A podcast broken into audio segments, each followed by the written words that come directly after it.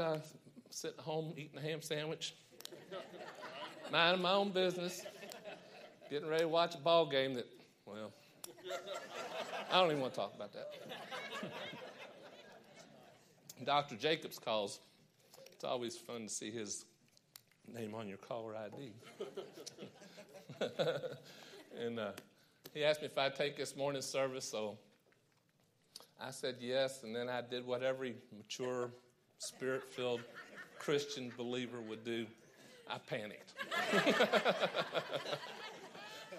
and I said, Oh, Lord Jesus, help me. so that's, you know.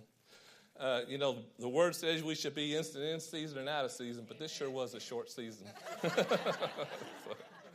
so, so, I go to the word and I'm looking around. I'm thinking, Lord, I need some help here. And uh, so it, I read Joshua 10 8, and it's kind of funny. It says, The Lord said to Joshua, Do not be afraid of them. I'm really not intimidated by you guys, but I have given them into your hand. So for at least, I don't know, we might get to McDonald's early, but at least for 30 minutes, the Lord has given me and you all into my hand. And then it says, Not one of them will be able to withstand you. Now, when I read that, I, I read it, not one of them will be able to stand you. so I hope that's not the case. but anyway. Well, Pastor Jordan's been preaching a, a series on um, passion or, or pressure. And another way you could word that is are you doing what you're doing out of love or are you doing it out of obligation? That's, a, that's another way of, of saying that. So, we need to ask ourselves, you know, what are our what are our motivations? Why do you come to this church? Why do you mow the yard? Why do you work in the ministry of helps? Why do you uh, why are you an usher? You know, the, the word tells us in Corinthians when it's referring, uh, referring to the Lord's Supper is that we should examine ourselves. You know, anytime God tells us to examine ourselves or, or anything like that, it's to include us. It's not to exclude us. The devil will always try to condemn you, give you condemning thoughts, but God, the Spirit of God, convicts you. He doesn't condemn you. So I hope you hear my heart as we go through this. Actually, you know, I don't have a great big file of sermons. I could have just pulled one out and uh, worked on that. But actually, this is something our life group talked about last Tuesday. So um, we're going to talk a little bit about examining ourselves. You know, it's easy to slip into doing things out of obligation you know, it's okay, it's, it's my day to usher over here, or, you know, it's my day to work in preschool. And it's easy to, to, to, slip into doing things out of obligation, but one of the problems with that is if you're just doing it out of obligation, you're going to get weary of doing it. You, in uh, Romans 13 11, I think uh, someone over Generation Church posted this on Facebook. Uh, there are some good things on Facebook. Uh, anyway, he, he uh, posted this verse, uh, Romans 13 11. And I've got scriptures written down here mainly because I don't want to embarrass myself by not being able to try to find them in my Bible at the right moment. and I got different uh, translations and stuff, so just try to follow along. I hope you've got a pencil and a pencil, uh, pencil and a piece of paper. But Romans 13 11 says, Make sure that you don't get so absorbed and exhausted in taking care of all your day by day obligations that you lose track of time and doze off, oblivious to God. So if we do things just simply out of obligation, simply because we're on the schedule, simply because it's Sunday morning at 10 o'clock and we're supposed to be at church, simply because this is what we're supposed to do for our families, or simply because it's time to check in at work and, and put your time in at work, it's easy to doze off and get in that little rut. You know, they say a rut is just a grave with the ends kicked out. So it's easy just to get into a rut and just do the things you do and just go through the day and you become oblivious to the things of God. Um, I'll give you an example. Um, of course, most people know Michael, you know, my son. And, uh, you know, life doesn't always go as you plan, you know. And I wasn't planning on still giving baths when I was 62 years old. so one, one morning I was sitting there and I, I was giving him a bath and I was grumpy and I was complaining, and I'm like, you know, I'm, just something you got to do, but you do it, you know. And so I had slipped over into getting into doing it as an obligation rather than doing it out of love. And I was sitting there and kind of complaining to myself, and the Lord says, Inasmuch as you do it to the least of these, you do it to me. So all of a sudden, I mean, I don't want to sound freaky or anything. I was giving Jesus a bath. I wasn't just washing feet. but you know, it's, it's just uh, it's just cha- a slight change in your attitude. Are you doing that out of obligation? Or are you doing it just because out of love? You know, and and like Pastor Jordan's been talking about passion or pressure, or as I say, love or obligation. You know, the devil has a lot of uh, plans in uh, 2 Corinthians 2.11, and this is in the God's Word translation. He says, I don't want Satan to outwit us. After all, we're not ignorant about Satan's scheming. And then uh, one of his schemes is, is to wear out, wear us out. And like I said, once you're doing something just strictly out of obligation, even if it's reading the Bible, or even if it's praying, or even if it's what you call worship, if you're just doing it out of an obligation, you're going to get wore out. Uh, Daniel 7:25 was interesting. It's talking about the devil. It said, "He shall speak great words against the Most High, and he shall wear out the saints of the Most High." So if you don't have any passion, you're going to get wore out. But, but real passion, real love for, for God, and real love for your brothers and sisters, and real love for the lost and dying in the world is going to give you strength when you operate out of love. Ephesians uh, 3 16 and 17. I hope I'm not going too fast because I'm trying to drag this out actually, but I'm, I'm kidding. I'm kidding. Ephesians 3 16 and 17 says in the New Living, I pray from his glorious, unlimited resources, he will empower you with inner strength through his Spirit. Then Christ will make his home in your hearts as you trust him your roots will grow down into God's love and keep you strong. So see, there's a, there's a, there's a connection there between doing things out of love and having strength. And I know Miss Marcia, for example, she's always doing something. You can tell she's joyful to do it, and I don't know where she gets the strength to do everything that she does, you know. But she and Brother Chad too. He's always pitching in, always helping, always willing to do whatever he's asked to do and you could tell that they're doing it out of a love for this body, out of a love for Jesus, and you know, just they're they're working out of love, so they have the strength to do those things that they need to do. And then John 15, verse 5 in the message says, I am the vine and you are the branches. When you're joined with me and I with you, the relation is intimate and organic. The harvest is sure to be abundant. So, see, the fruit that we desire comes out of an intimate relationship with Jesus Christ. And then he adds, separated, you can't produce a thing. so that kind of puts it in balance. You know, we have a choice. Are we going to uh, are we going to operate out of an intimate relationship with Jesus Christ, or are we just going to do things out of obligation? Uh, there's a I don't know if y'all ever heard of God TV. It's on some channels. Uh, anyway, let me get a drink. At least my bottle don't squeak like yours. Fiji water.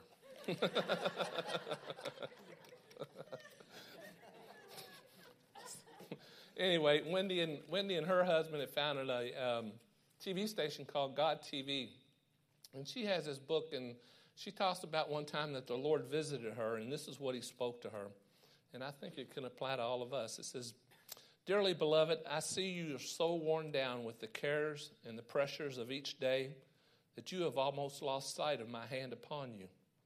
Oh, beloved, as you enter the end of the age, so shall the pressure increase. So if you're sitting around hoping that the pressures are going to decrease, uh, you're thinking wrong. The pressures are going to increase.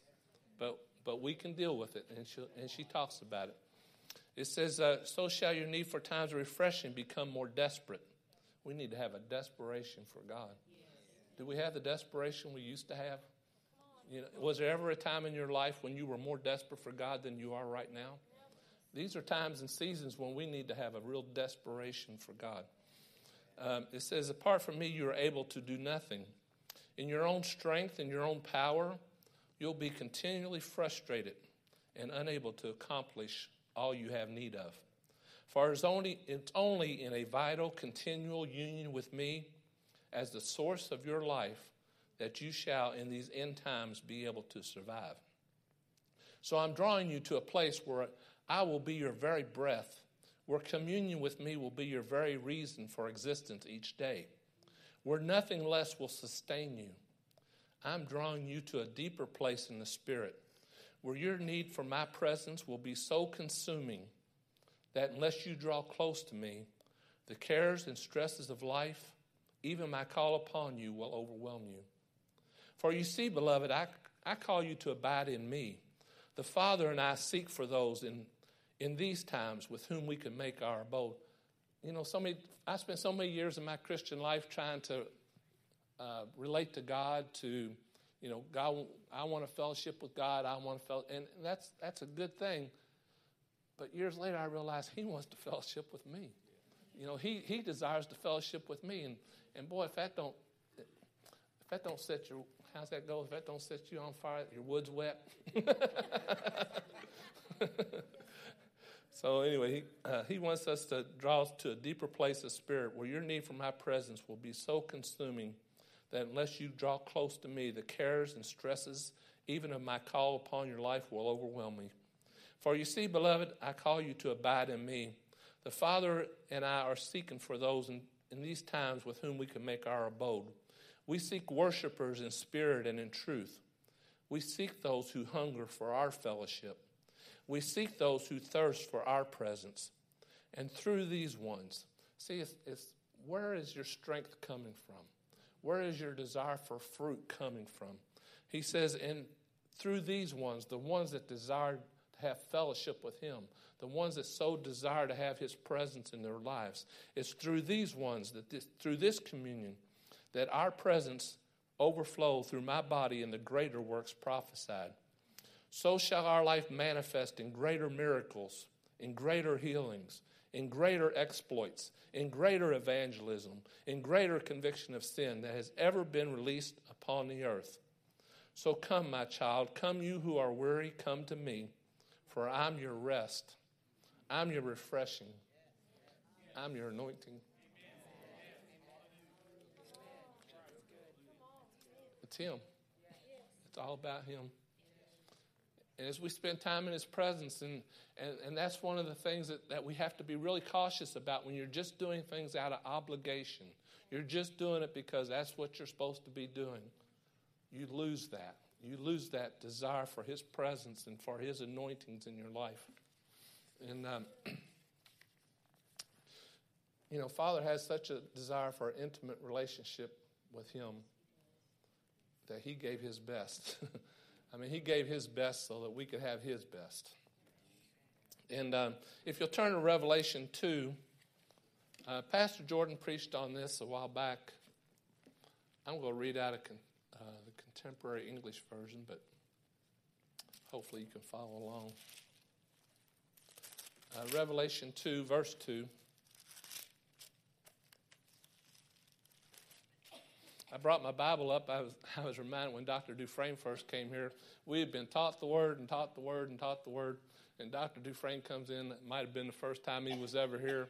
He laid the Bible on the pulpit, never opened it up. We all freaked out. and he ministered in the Holy Ghost. You know, so there's a balance there. But I, I, bring my, I got all my scriptures written out, but I bring my Bible up just so y'all think I'm spiritual or something. you know, I appreciate, I appreciate everybody in this body. And I was talking to Steve back here in the hallway before I came in, and you know, he has that gift of exhortation. He says. and I was just telling him about, you know, I got called yesterday at 11:30, and, and Dr. Jacobs wanted me to take the service this morning. He said, "Well, brother, you got a lot in you, and some of it's spiritual." I'm not sure if that's exhortation or not. but anyway, uh, Revelation 2, uh, verses 2 through 5, and Pastor Jordan talked about this a couple weeks ago.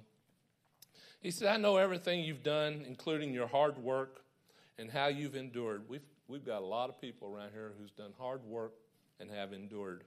I know you won't put up with anyone who is evil. When some people pretended to be apostles, you tested them and found out that they were liars. You have endured and gone through hard times because of me. Some of us, because we go to this church, have kind of lost contact with family members. Some of us have lost friends because we go to this church. And Jesus is commending the church, and this is the church in Ephesus. He's commending them because they went through those hard times and they, they stayed with it. How many times have we heard that? Stay with it. but I do have something against you. I don't like butts in the Bible. but God's butt's bigger than my butt, so. Wait a minute, that didn't sound right Can you erase that?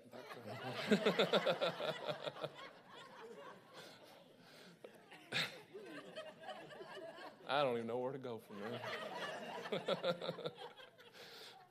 anyway, he says, But I do have something against you, and this is it. You don't have as much love as you used to have. Think about where you've fallen from, and then turn back and do as you did at first. You know, do we have the passion we had when we first got saved? I know when I got first saved, first got saved, I almost got excommunicated from my, excommunicated from my family because I would not shut up about what Jesus has done for me. You know, I talked to everybody, every situation. You know, the Bible says we should have, uh, they have zeal without knowledge. I had zeal with no knowledge. And I, t- I turned a lot of people off to Jesus, actually, but just because I was so forceful with what I was saying. But we also have to be careful that we don't have a lot of knowledge and not have any zeal. So there has to be a balance there. And so we have to ask ourselves when we do things out of obligation, we might have uh, a lot of knowledge, but are we doing it out of a zeal, out of a love for God? So, uh, like I said, over in 1 Corinthians 11 28 and talking to the, uh, about the Lord's Supper, it says, Examine your motives, test your heart, and come to this holy meal in awe. Brother Les has done a wonderful job taking up the Lord's Supper and explaining to us what's all involved there. Is that just a religious ceremony to us? Is that just an obligation we do every third Sunday of the month, or does it really mean something intimate to us? That we're partaking of the body and blood of the Lord Jesus Christ. And then, um, if you'll turn to Psalm 139, verses 23 and 24, Corinthians tells us to examine ourselves. But Psalms 139 tells us to let God examine us. How many know that uh, that's going to be a little more intense? I was talking to Chad the other day. I said, it's kind of like uh, you put on a pair of dark pants in the house and you look fine and you look good, and then you go outside in the sunlight and you got lint and everything else all over your pants, you know. So the light is greater, it's going to reveal more things.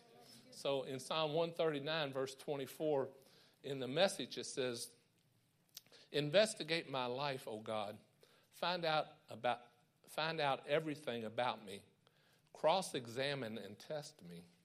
So it sounds like you're on the witness stand. Get a clear picture of what I'm about. See for yourself whether I've done anything wrong. Then guide me on the road to eternal life. So you see, God's purpose in examining us and testing us and, and getting us to see where we really stand spiritually is not to exclude us, but it is to include us into the greatest move of God that's ever going to happen on this planet. I know Brother Sumrall, he had a heart to be wherever the fire was at whether it was a 20 year old preacher or a 70 year old preacher, he wanted to be right in the middle of where God was moving. And that's the way I feel. I just want to be, and I think God really has a time and place in this, in this body. We've had so many prophecies that we're going to be a region affecting church. But we're not going to get there by doing things in, in here out of obligation. We're going to get there by having a love and a compassion for God and a love and a compassion for people who know nothing about Him, for people who are going to hell we don't we don't talk about hell much. You know, we can sit around as Christians and rejoice that we're we're saved and then we're going to heaven and we've got the Holy Ghost and we've got the gifts of the Spirit. But what about those you walk and rub shoulders with every single day who are going to hell? Does that move us? Does that bother us at all that, that these people need Jesus Christ and we've been, well, in cases I've been unwilling to share the gospel with them? And it's, and it's just so simple. I, I told a story one time about a, a lady at, at my work. I worked at the post office. I worked there 37 years. I never went postal once. I wanted to, but I didn't. But one lady, we were just at break, and she said, There's something different about you. And that was my perfect opportunity to say, it's not about me, it's about what God's done in my life. And I kept my mouth shut. And to this day, that bothers me. So I pray that God will send someone across her path that will, will tell her what the truth was about that. You know, and we, we could probably all say we've had situations like that.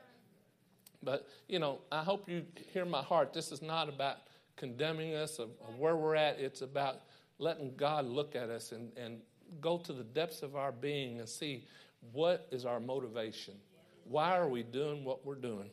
And so um, I got some questions here. Uh, back in 2000, I think it was 2007 in June, the Lord woke me up. It was I looked at the clock. It was 2:15 a.m. And uh, when I wake up you know, just wide awake like that, I know the Lord wants to say something to me. So I usually lay there for a minute or two, and I'll, you know, want to know if the Lord just wants me to pray about someone or something, or if He wants to get up and, and talk to me. And so this morning He said, I want you to get up and get you a piece of paper and a pencil, and I want you to write these things down. I had been meditating on this thing about examining myself and, you know, where am I at really spiritually, honestly? And so the Lord told me to write down these questions. And so I've used this as kind of a guideline over the years to help me take uh, assess where I'm at, you know, reassess where I'm at and reassess where I'm at again. And, you know, it's been an ongoing thing. So I'm going to share some of these questions with you. I hope you can write some of these down because I'm quite sure you're not going to get the answers this morning of where you're at. But it's something to meditate on, something to think about, and, and really take stock of where, where we're at, what we're doing, and where we're going. So, the first question um, the Lord says, Do you have a true sense of your spiritual condition, or can you be deceived? You know, the whole nature of deception is that you don't know you're deceived. that, that's the whole nature of it. And, you know, the, Satan is called the great deceiver. So, do I really have a true sense of my own spiritual condition, or could I be deceived about how good I'm doing? I mean, I come to church every time the doors are open. I read my Bible, I pray, I worship. But sometimes it just seems like I'm not still not operating on all cylinders. So I have to examine myself and see, am, you know, am I really where I think that I am, or I'm I'm just deceived and, and don't don't really have a sense of my true condition. And the second question was, have have you developed a casual attitude toward the things of God? You know, I, I was here in 96, 97, 98. We had that that revival that hit us and the Spirit of God was moving. And, and every single service, I was excited to get here. Every single service is like, man, what's God going to do today? Every single service, I'm like, man, I, I just want to see God move in the hearts of His people. And, and people were up on the platform giving their testimonies about God. You know, people who were very quiet and very reserved before were up on the platform testifying about how, how great God had, had moved in their lives.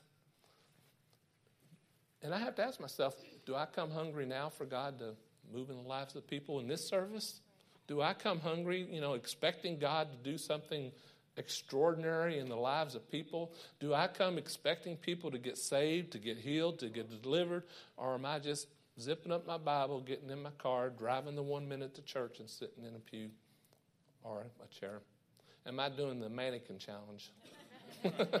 you just sit there. Now, you know, there's a Bible presence for that. It's called a, a trance. but I'm quite sure most people are not doing that. but, you know, I have to examine myself. Am I really coming with any kind of expectation at all for God to do something? Or are we just singing the same songs? The same people come forward, raising their hands. It's the same expressions on people's face every week. You know, I don't know about you, but I'm hungry for some change. We need some new life. We need some new breath. There's a new breath of the Spirit that's going to blow through this place and shake off the cobwebs. We need to shake off the cobwebs. Katie's getting ready to get a new house, and uh, I already told her, don't be calling me if you got spiders over there in the cobwebs, because you're going to have to learn how to take care of that yourself. And you know what? We need to learn to shake off our own cobwebs. you know, David said he, he encouraged himself in the Lord, and we need to encourage ourselves in the Lord. You know, I think I mentioned this before. Has my hunger for the things of God ever been stronger now than now? If so, I've backslidden. It's okay to be honest on Sunday morning. If you've ever been more hungry for God and the things of God and for the move of God than you've ever been now, than you are now, then you've backslidden. Uh, there's a man named Dun- Duncan Campbell, and uh, back in the 40s, he went to the, they call it the Hebrides Islands. It was a, a group of islands off the coast of Scotland. And God just came down in that, in that meeting, and the whole island got saved. People were, I mean, every, I mean, the fire of God just fell, and people, I mean, people would show up for services at midnight, a service they didn't even call. People would just show up at church because they were hungry for God. And just to throw in a side point, not to get political, but uh, Donald Trump's grandmother got saved in that revival. So there's some spiritual g- generics there somewhere. Please show up. you know, and uh, Duncan Campbell said, Your sense of need is the very ground on which God can work. Real hunger, I like this, real hunger creates a capacity for God. The reason we're not filled is simply that we're not hungry enough. Now, I'm assuming after we, I get done talking here, everybody's going to get something to eat because you're hungry. And so, with God, how much are you willing to invest? How much time are you willing to spend because you got a real hunger to know Him and to know Him personally? And it's not just for our own good, it's not just for our own benefit. See, the love of God is supposed to be shed abroad in our hearts. And so we can't we can't do things out of our own love, you know, our own hum, human capacity for love. To love the unlovable, to, to like Pastor uh, Jacob and Pastor Jessica over ministering to the homeless in Louisville. That's the love of God. People need to see the love of God. My gosh, Lord knows we've seen enough of this stuff of preachers just getting on TV and being critical of everybody and condemning everybody. They, they don't they know that. They already know they're condemned. The devil's told them. They don't need that. They need to know that the love of God was shed abroad in our hearts so that you can come to a knowledge of Jesus Christ and that you can experience a relationship with Him unlike anything you will ever do on a human nature. So, do we have a real hunger for God? Smith Wigglesworth said the secret of spiritual success is a hunger that persists. It's an awful condition to be satisfied with one's spiritual attainments. You know, I mentioned 95, 96, 97. That was great. That was a great spiritual attainment. But are you satisfied with what happened back then? There's greater things coming in the future for us if we have a hunger for God. He said God was and is looking for hungry and thirsty people. And he said spiritual hunger is when nothing satisfies us as much as being near God. See, I mean, we're getting ready to go into Christmas season. We just got done with Thanksgiving. Pastor Mooney said he experienced a miracle. His uh, pants shrunk.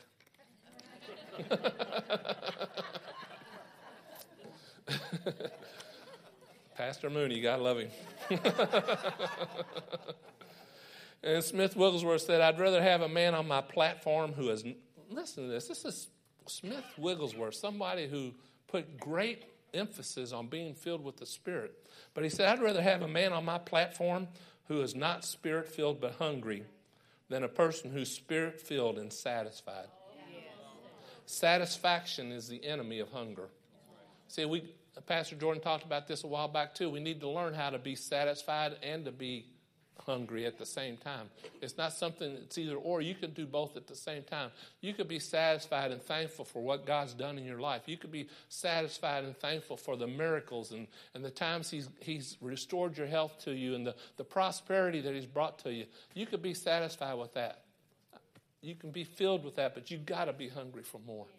We got to be hungry to see these feet, uh, seats filled, not so we can have a big church but so more people can get into the kingdom of God and more people can be saved and go to heaven.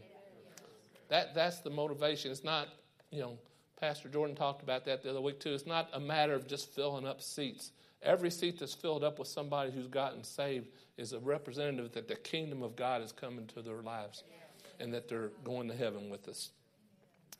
Uh, number, I've got number four. Is worship and intimate time with God, or is it just another religious exercise? You know, are, over in uh, Romans 1.11, the word says, I long to see you that I might impart something to you. And so impartations, uh, Dr. Jacobs has talked about how impartations can come through private conversations. So in worship time, is there an intimate conversation going on with God? Are there, and see, I struggle with this as a young Christian. I thought, why does God want us to worship Him? Does He have some kind of big ego that He needs us to worship Him all the time? But then I, I, I thought about that verse that uh, in one, Romans 1.11 about He wants to impart things to us. And what happens is you become like what you worship. So he's trying to impart his nature to us, even through worship. As we worship him and glorify him, the word says to magnify the Lord. To magnify means to make him bigger. You need to magnify the Lord and make him bigger than your circumstances. You need to make, magnify the Lord and make him bigger than your finances. You need to magnify the Lord and make him bigger than any family problems you might be facing. You need to magnify the Lord and let him show you what moves you might need to make, what adjustments you might need to make so that, that you can walk more fully into the, the perfect will of God. We need to magnify the Lord. Is your time of worship a time of intimacy, or is it just another thing you check off on your boxes? Here's another one Are you getting fresh revelation from the Word? When's the last time something jumped out of the Bible at you and made a difference in your life? You know, are you just uh, reading your chapters for the day and you, you know you'll get through your Bible in 365 days and God help you as you try to get through who begat who, you know. but it's got to become more real to us than that. This word is a living word. It's a powerful word. It produces life. So as your as your time in the word, are you getting any new fresh revelation from God during these times? These are all things we just can examine ourselves to see whether we've lost our first love. Have we forgotten what, what it used to be like? And then uh, number six is, is the power of God evident in my life? Have you ever prayed for somebody and they've gotten healed? Have you, when's the last time you led somebody to the Lord? When's the last time you just encouraged somebody? You know, uh, I think it's in Isaiah that talks about that the Lord will give you a word in season. You know, when's the last time any of that's happened in your life? And it's not happening. Why isn't it happening? That's not some supernatural, super duper Christian that's supposed to be doing that stuff. That's supposed to be the normal, natural Christian life. Well, I say natural, you know. We talk about things that are supernatural with God, but really, everything we think of as supernatural is really just natural with Him. So, you know, when, where's that power in my life? I have to ask myself that. And, and trust me, I've asked me myself these questions many times, so I'm not just laying it out on you guys. I have to examine myself all the time. Um, another one is am I, am I hearing the voice of God clearly? You know, I'm convinced that it's not a matter of, I think people have faith. I think if they hear God clearly, that they're willing to step out and do what they're supposed to do. I think the the thing that holds them back is maybe that they're they're not sure. Okay, is this God telling me to do that? Is this God not? You know. But as you get into intimacy with God, you'll know His voice better. It'll sharpen your spirit, and you'll know Him. You'll, you'll know His voice, and you'll be able to separate His voice.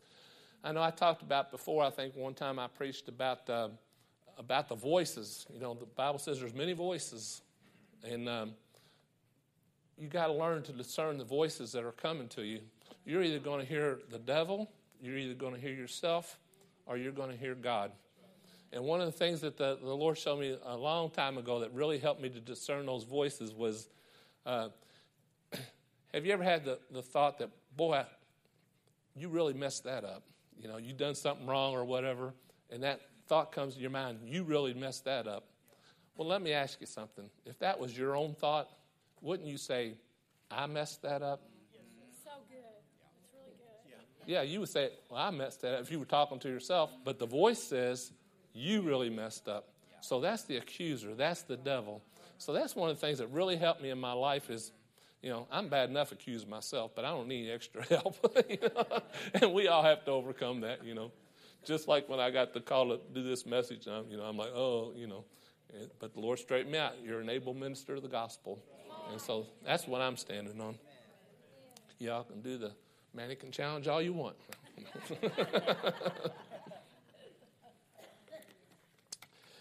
um, let's see. Here's another one. Do I obey the promptings of the Holy Ghost? You know, as you walk through your daily life, how much are you in your natural mind, or are you paying attention to down in your spirit what God might might be telling you to do? You know, we had a, a, a thing a few weeks ago, and Pastor Lauren was doing a, a prayer line. And Brother Bob sitting back here, he's a sweet man. He was up here and he stood up here, and, and the Lord said to me, he, He's trying to get in touch with Jesus. And I really hesitated because this was Pastor Lauren's prayer line, and I, you know, I didn't want to interfere with that. I didn't want to grieve anything or whatever. But I just couldn't get out of that, get that out of my spirit. So I said, so I, I walked up here. I said, I said, uh, I didn't know his name. I said, uh, you know, can I pray with you about something? And he says, well, I'm trying to find Jesus. And he found Jesus standing right there. And we took him back uh, after the service, and I hope you don't mind me talking about your brother Bob. took him back into the usher's room and talked to him a little bit afterwards. And with tears in his eyes, he said, Something happened to me. See what can happen if we hear the voice of the Holy Ghost, if we follow. Not only hear it, but follow it. And I, I must admit, I, I struggled. I stood there for a couple minutes because I didn't want to. I didn't want to do anything out of order. But it was just so strong in me that I thought, I'll apologize later. so, you know, but, you know, you got to hear the voice of the Holy Ghost. And, and, and that, a lot of that comes by praying in tongues. A lot of that comes by worship, that you sharpen your spirit to where you can hear when, when he, he speaks to you about doing something. And then uh, the next one is um, do we pray about the perfect will of God for our lives? When's the last time you've actually prayed about the perfect will of God for your life?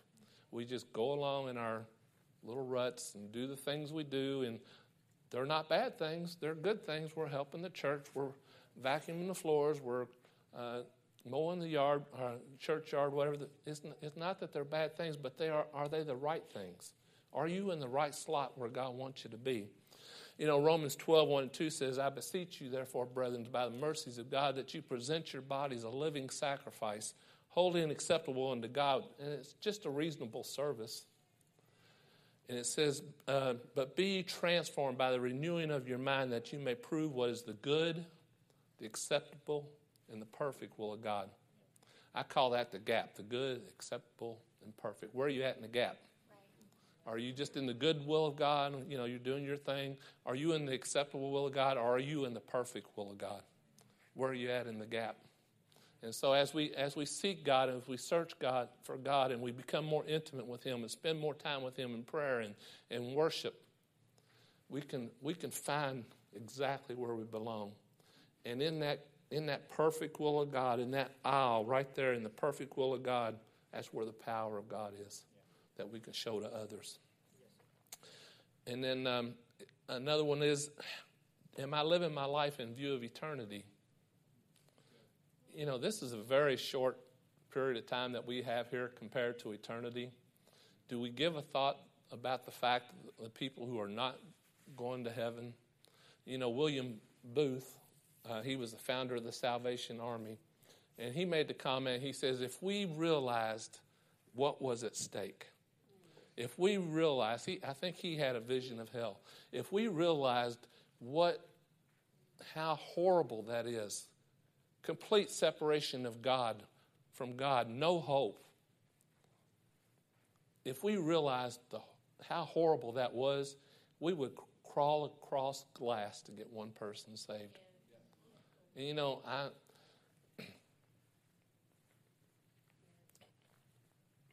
we just got to have some compassion for people. There's people out there that are blind. The God of this world is blind with the eyes of those that believe not. They don't have any indication of who God is. They don't have any indication of what's available to them. They've been blinded, and they're blindly walking with the masses on a road to hell. And, you know, we've got to start viewing life in terms of eternity. You know, whether it's our pride, whether it's our, we feel unable to really talk to somebody about the Lord, then learn. What was it? What was it God told Dr. Jacobs about writing a book? He said, "I don't know how to write a book." God said, "Well, learn." If you don't know how to talk to somebody or witness and, and, and, and show them the love of God and show them the plan of salvation, take some time and learn. It's not that difficult. You know, we don't have to know all seven gifts of the Holy Spirit and all the, you know, all the stuff we've been taught here is good stuff. It's stuff to build us up. But when you're out there talking by, to somebody that's unsaved, you just got to know the simple gospel. It's the gospel of Jesus that, that Jesus came and died for, for our sins, and that if you'll receive Him. See, there's a, over in uh, John, I think it's John 15 or 16, and Jesus says, when the Holy Spirit comes, He'll convict. Let me, let me uh, turn to that so I can read that right. People are, I know, the church I used to go to, they'd say, well, you know, you got to confess all your sins. I didn't even remember all my sins. there was no way I was going to remember all my sins. But one day the Lord showed me this, and uh, I probably told this story before, but I was, uh, we were going knocking door to door, and I was down here on Cherry Street in New Albany, and um, it looked like a drug house. Every, all the windows were boarded up and couldn't see inside. And two kids come out, two young kids come out, and so I started talking to them, and then two other people came out, and before it was over with, I think I probably had eight or ten kids there in front of me with the opportunity to tell them about Jesus. And this one little girl, she said, I can't, I want to become a Christian, but I can't become a Christian because I'm a lesbian. And, you know, that just broke my heart. you know, she had a desire for God, but she says, I, I, I can't become a Christian because I'm a lesbian. And so I showed her this verse in John 16 in the Amplified. Starting in verse 8, it says, uh, Jesus is telling us about the Holy Spirit coming. It says, When he comes, he will convict and convince the world and bring demonstration to it about sin and righteousness, uprightness of heart, right standing with God, and about judgment. Now look at verse 9 in the Amplified. It says, About sin, because they do not believe in me. That's the sin. It's not homosexuality, it's not smoking, I told you I used to witness to people and I didn't have much wisdom about it. This one guy was smoking. I said, Well, smoking won't send you to hell, but it sure will smell like you've been there. that went over real big. I don't think he got saved. so, but, you, but look at that. The sin is not believing in Jesus. You know, Jesus don't ask you to come all fixed up and all straightened out before you come to church. You know, it's a process. We've been to church for I've been in this church almost 25 years. I'm still in the process, you know. But but we, when we're out on the street or when you're talking to people, you know, that's what they're going to say to you. They're going to say, well, you know, I'm doing this, I'm doing that, I'm I'm hooked on pornography or I do drugs or whatever it might be. But that's not the sin that's going to send you to hell. The sin that's going to send you to hell is not believing in Jesus. And it's just that simple. We don't have to have a college, a Bible college education, which many of us actually do have, but you don't have to have that to explain. And, and your own personal testimony, your own personal testimony of what God's brought you out of and what God's brought you into. We just heard some of Brother Les's testimony, going without air conditioner. God bless you, brother. I'm, I'm pretty hot blooded. I don't think I could do that. Helen called me a mobile furnace. But anyway, that has nothing to do with anything. so, anyway, you know, do we have? Are we living life in view of eternity? Do we? The things that really do matter are things of eternity. I read a poem a long time ago. It says, "Only one life will soon be passed, and only what's done for Christ will last." So, you know, we can build our homes, and you know, I like nice homes, and there's nothing wrong with prosperity, and we can we can have the nice cars and we can have the nice families. But what about when we get to heaven? And will Jesus say, Well done, thou good and faithful servant? Did you really do what we're called to do? And so um, I think I just got one or two more questions here. I'm sure you are writing all these down. Here's a, here's a big one. How's my love walk?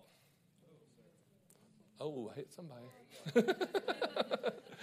How, how's your love walk? Are you walking in love with each other? Are, are you walking in love with those people uh, out in the world that irritated you at Thanksgiving time? are you willing to forgive those people? You know, because it, we, we got to, that's the thing that's going to differentiate us between the rest of the world is how we walk with each other and how we walk in love. And Let me throw this in. I'm, I'm not even sure this is my place to do this, but it just came up my spirit. You know, there's been a lot of changes in our church this past year. Are you still walking in love with leadership? Are you still walking in love? Listen, it, it's, it's just this simple. I love when God simplifies things for me. It's not our responsibility to figure out where we should go, it's just our responsibility to follow. It's just that simple. It's no different than when Dr. Jacobs was over the church. We, you know, nobody second guessed his, you know, his leadings. He was a strong leader. Nobody second guessed that. How's your love toward leadership? Has, has it stayed the same, or you may be slipping into some um, things maybe you shouldn't, ways of thinking maybe you shouldn't think. That's all free. It wasn't in my notes, and I ain't taking it back. so, uh, here's a quote by Heidi Baker. I don't know if you all are familiar with her, but she's a. I just love her. She just loves God and goes out and loves people, and miracles happen. Uh, she's over in Africa. I think she's founded like I don't know eight or ten thousand churches she goes out in these villages where nobody's ever heard anything about Jesus, knows nothing about Jesus, and just loves on them. And I mean, witch doctors are getting saved. It's, it's just crazy. I just love that kind of stuff. But Heidi Baker says it's when you become immersed in the love of God that you can truly begin to love like Jesus. He wants to immerse you, He wants to hold you. He wants to take you to a place where you are so far over your head in the river of God that miracles can happen all around you. How'd you like to be so far in over your head? you ever notice when you're in over your head, you got no control? and that's, I think that's, that's where some of us really mess up sometimes. We, we want to control this little part of our lives, or we want to control, you know, where we work. We want to control where we go to church. You know, find the perfect will of God for your life because that's where the power is. And uh, just to close up, you know, as you think about these things and God shows us our, our true spiritual condition, how, how do we return to our first love? Well, we're, we're a word of faith church, aren't we? So we get what we say, don't we? So you, you, you start getting back to your first love by loving on Jesus. Jesus, I love you. Jesus, I'm hungry for you. You're going to have what you say, aren't you? Okay, so, so I know these questions, uh, it's not a hip hip hooray sermon, but it's something I think sometimes we just need to take time out and really analyze ourselves, see where we're at, and, and like I said, we could be deceived about, you know, how good we're doing. Let's just be honest about that. So we can examine ourselves, but also be open to God and the Holy Spirit examining your heart and showing you where you need to be, what you need to be doing, and doing it out of love. That's the, that's the, Jesus said, that's the commandment I give you, is to love. So as we operate out of love, you'll find out maybe some of the weariness you've been experiencing, maybe that will dissipate as you operate out of love and compassion, things will get, your, your spirit will grow stronger. Your physical flesh will get stronger because, you know, I don't ever fall asleep during a football game, although I wish I had yesterday, but. but, you know, things you're excited about, things you're compassionate about, you know, strength is not a problem. People that go hunting, they have no problem sitting up in a tree stand for hours and hours and watch the squirrels run by and run the deers off. you know, people who are, are passionate about uh, fishing, they don't have any problems getting up early in the morning and, and killing a few worms, putting them on a hook, and, and hoping something will bite, you know. And they'll sit out there for hours, for hours, and just wait for their little bobber to go down in the water, you know. So I hope you hear my heart this morning. It's not about, I, I want to get us if we've fallen into the uh, trap of doing things out of obligation, I want us to move from that to doing things out of compassion and love. So, not too bad since I only had about 12 hours to do this. In my humble opinion. that, that was a real quick turnaround. but, well, I hope you all been blessed this morning. Let's pray. Father, we are just so thankful for the love, your love, that's been demonstrated to us. And, and as we go into this new season of this church, I pray that we might demonstrate that love to others, that we will be moved out of hearts of compassion, that we will be energized by the love that we're pour, that's pouring out of us for the sake of others. Pray that you bless the people as we leave today and and uh, give them a safe journey home. I release your angels to keep them from all injury, harm, or destruction. And we thank you that we walk in victory and that we have the victory that overcomes the world. In Jesus' name, amen.